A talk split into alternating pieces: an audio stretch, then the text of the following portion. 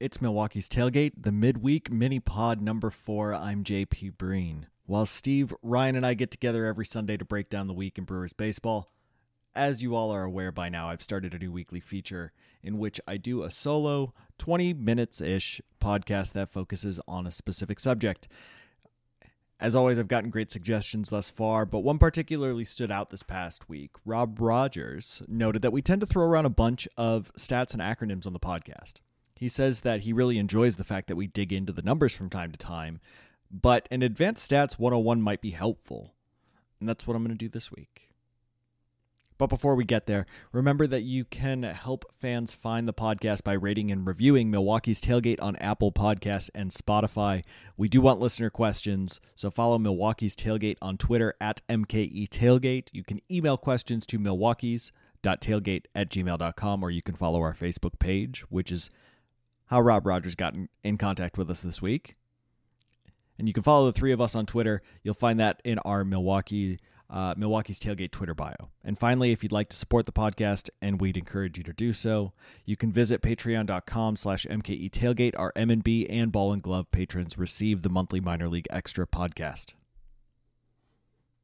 Milwaukee's Tailgate is sponsored by Karben4 Brewing and their English style malt bombs and perfectly balanced hop grenades. You know them for their great beers like Dragon Flute, Block Party, and their flagship Fantasy Factory IPA. But stop down to the Karben4 Tap Room at Kinsman Boulevard in Madison because they've got Idiot Farm and America AF on tap.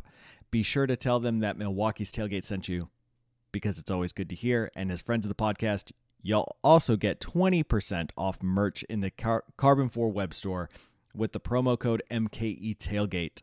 So tell them thanks for that. And as always, you can check out karben4.com for more information. Karben4, beer brilliance. So advanced stats 101. What is what does WAR mean? Wins above replacement. What does that mean? What's the point of it? What about DRA, DR, uh, DRC plus, BABIP, OPS, all of those random numbers and, and acronyms that surely mean something, but you know, who really knows anyway? And as Brian Polakowski asked me earlier this week as well, when do we have to stop worrying about small sample sizes? When do things when do stats do what we call stabilize? So, wins above replacement first of all, better known as WAR, because that's the one thing that we keep hearing about uh, pretty much all across the baseball spectrum at this point. And you're surely familiar with the idea of, of wins above replacement. It's become ubiquitous amongst baseball punditry at this point. You see it on scoreboards, you see it on Baseball Network. But the basic idea is this to better understand the value of a player, you have to know how much better a player is than some random dude that you call from AAA. That random dude is a replacement player. So wins above a replacement player. How much better is Hernan Perez, in other words, than a random fill uh, a, random AAA fill-in like Nate Orf? Or how much better is Alex Claudio, if at all, than some random pitcher from AAA, such as Burch Smith. So let's say that Hernan Perez is a one one win player. That mean that means he is one win better than the average production of a rando in AAA. Will fi- then you know the production that that that uh, AAA guy will figure to give you. A win is considered ten runs. So a one win player is said to be 10 runs better than some Joe Schmo from AAA. How those things are calculated is probably a bit too much for this podcast, and I'm frankly not smart enough to get into all of that.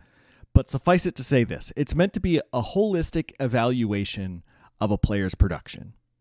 That means it's supposed to take into consideration a position player's offense, defense, base running, and their position. And of course, different baseball websites evaluate these things differently, which is why Fangraphs and Baseball Prospectus and Baseball Reference, they all have different numbers. And more more importantly, this is why different teams have different numbers. Every single team has their way of calculating wins above replacement. Different teams value players differently across the league. Now, pitching is a little bit different. Fangraph's version of wins above replacement suggests that pitchers should not be evaluated on things they cannot control. They use what's called FIP, FIP, fielding independent pitching, to evaluate their pitchers. They believe that a pitcher's value, their wins above replacement, should be value uh, should be evaluated on how well they strike guys out, how well they avoid walks, how they avoid homers, compared to that random guy in AAA, right? That hypothetical AAA pitcher. Baseball Reference, however, they think that WAR wins above replacement should be based off straight run prevention. Whether the pitcher deserved it or not doesn't really matter. They think that if you want to talk about how good a pitcher was over a over, over a period of time in general, we talk about half seasons, months, uh, or a full season worth of wins above replacement. If you're talking about a pitcher, how good was their run prevention? Whether or not they deserved it. So, source matters a lot when you're talking about these things. You'll see it with the little lowercase f in front of war sometimes, or a little lowercase b in front of war sometimes. It tells you where they're getting their information. And that does matter because they all calculate it in a different way. If you do want to get into the weeds, if you're somebody that's into the math, they actually do show you these things uh, in general, as far as I know, on the individual uh, the individual websites. In my personal opinion, and because I, I, we all have different stats that we like, and my, my personal opinion is that wins above replacement for, for pitchers should be based off what happened, not what should have happened because you're looking back at a season and you're trying to determine how much better were they, not how how much better should they have been. That's a different question for me when you're talking about evaluating what happened on the field. And I think it should be based off of run pre- uh, run prevention. It shouldn't be based off of fielding independent pitching or FIP. That's why I prefer baseball references war, even though it does tend to be the version of War that's not used as much, just because Fangraphs, I think their website is a little bit more user friendly and, and people tend to gravitate towards that. So, two other statistics that you hear us use on the podcast quite a bit DRA and DRC. Plus.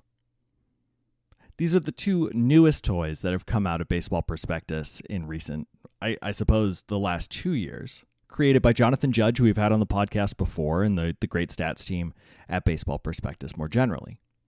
DRA, or DRE, depending on which you'd like to use, that's for pitchers. DRC Plus, that's for hitters. And on this podcast, I'm not so much concerned about how they were created. Again, I'm certainly not smart enough to evaluate that. If you want to be able to get into the weeds there, Baseball Prospectus has a fair. Uh, I think two or three articles for each of them in terms of like the gory math and how to figure it out. But I'm much more interested in telling you what they are trying to do. What both statistics try to do is they try to ascertain true performance. They try to cut out the noise. They try to tell you what the player's core skills are. So, DRA is a pitcher's true talent ERA. If a pitcher has a 3 ERA and a 4.5 DRA, the DRA is trying to indicate that his underlying numbers and skills are far worse than his ERA, meaning, in other words, baseball fans should expect that pitcher to be worse going forward. That's what people talk about when they talk about regression, regressing to the mean. This this pitcher is going to regress. Zach Davies, for example, has a 2.43 ERA at the moment, but he has a 4.69 DRA. So when on the podcast, Ryan recently said that his numbers, that Zach Davies, his numbers will regress. It's because his true talent numbers, like DRA, suggest that he's actually been much worse. Now, these things like DRA, they try to take into consideration in game context, as well as things that are in control for a pitcher strikeouts, walks, homers, and it tries to control for those little bloopers and bleeders that aren't really the pitcher's fault. It's just luck. They're trying to not hold those things against the pitchers. Now, for DRC Plus, it's a little bit different. We're not really talking about like true ERA or true average, which Baseball Prospectus actually like they I wouldn't say messed around. They actually used it quite a bit, but they had a thing called true average for a long time, but DRC Plus is a bit different. It attempts to take all of the contextual information about a player's offensive performance and then compare it to the league. And it's helpful because it's the best holistic the holistic statistic that we have. and it always compare, uh, compares hitters to the league average. Now, 100 is the league average. So a 94 DRC plus means that a hitter is 6% worse than the league average. A simple 94 minus 100 gives you a negative 6, 6% worse. If a player has a 124 DRC plus, that means he's 24% better than the league average hitter. And as opposed to wins above replacement or war, which bases it off of or bases any comparison off a hypothetical AAA player, DRC plus uses the actual big league average. So they're interested in whether or not a, a, hitter was, you know, X amount better than the actual big league average in any in any season. So when Orlando Arcia had a 59 DRC plus last year, that meant he was 51% worse than the league average hitter in 2018. It's fortunately improved this year. But Christian Yelich, on the other hand, has a 165 DRC plus in 2019. That means he's 65% better than the league average hitter.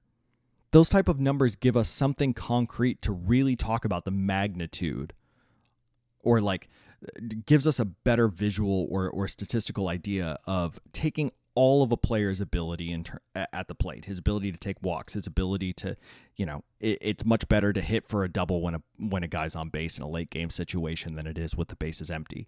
It has ideas in trying to to, I guess, control for that batting ball luck. It takes into consideration home runs, doubles. It takes into consideration your ability to hit liners versus ground balls, basically everything that you can think of, DRC Plus tries to do that.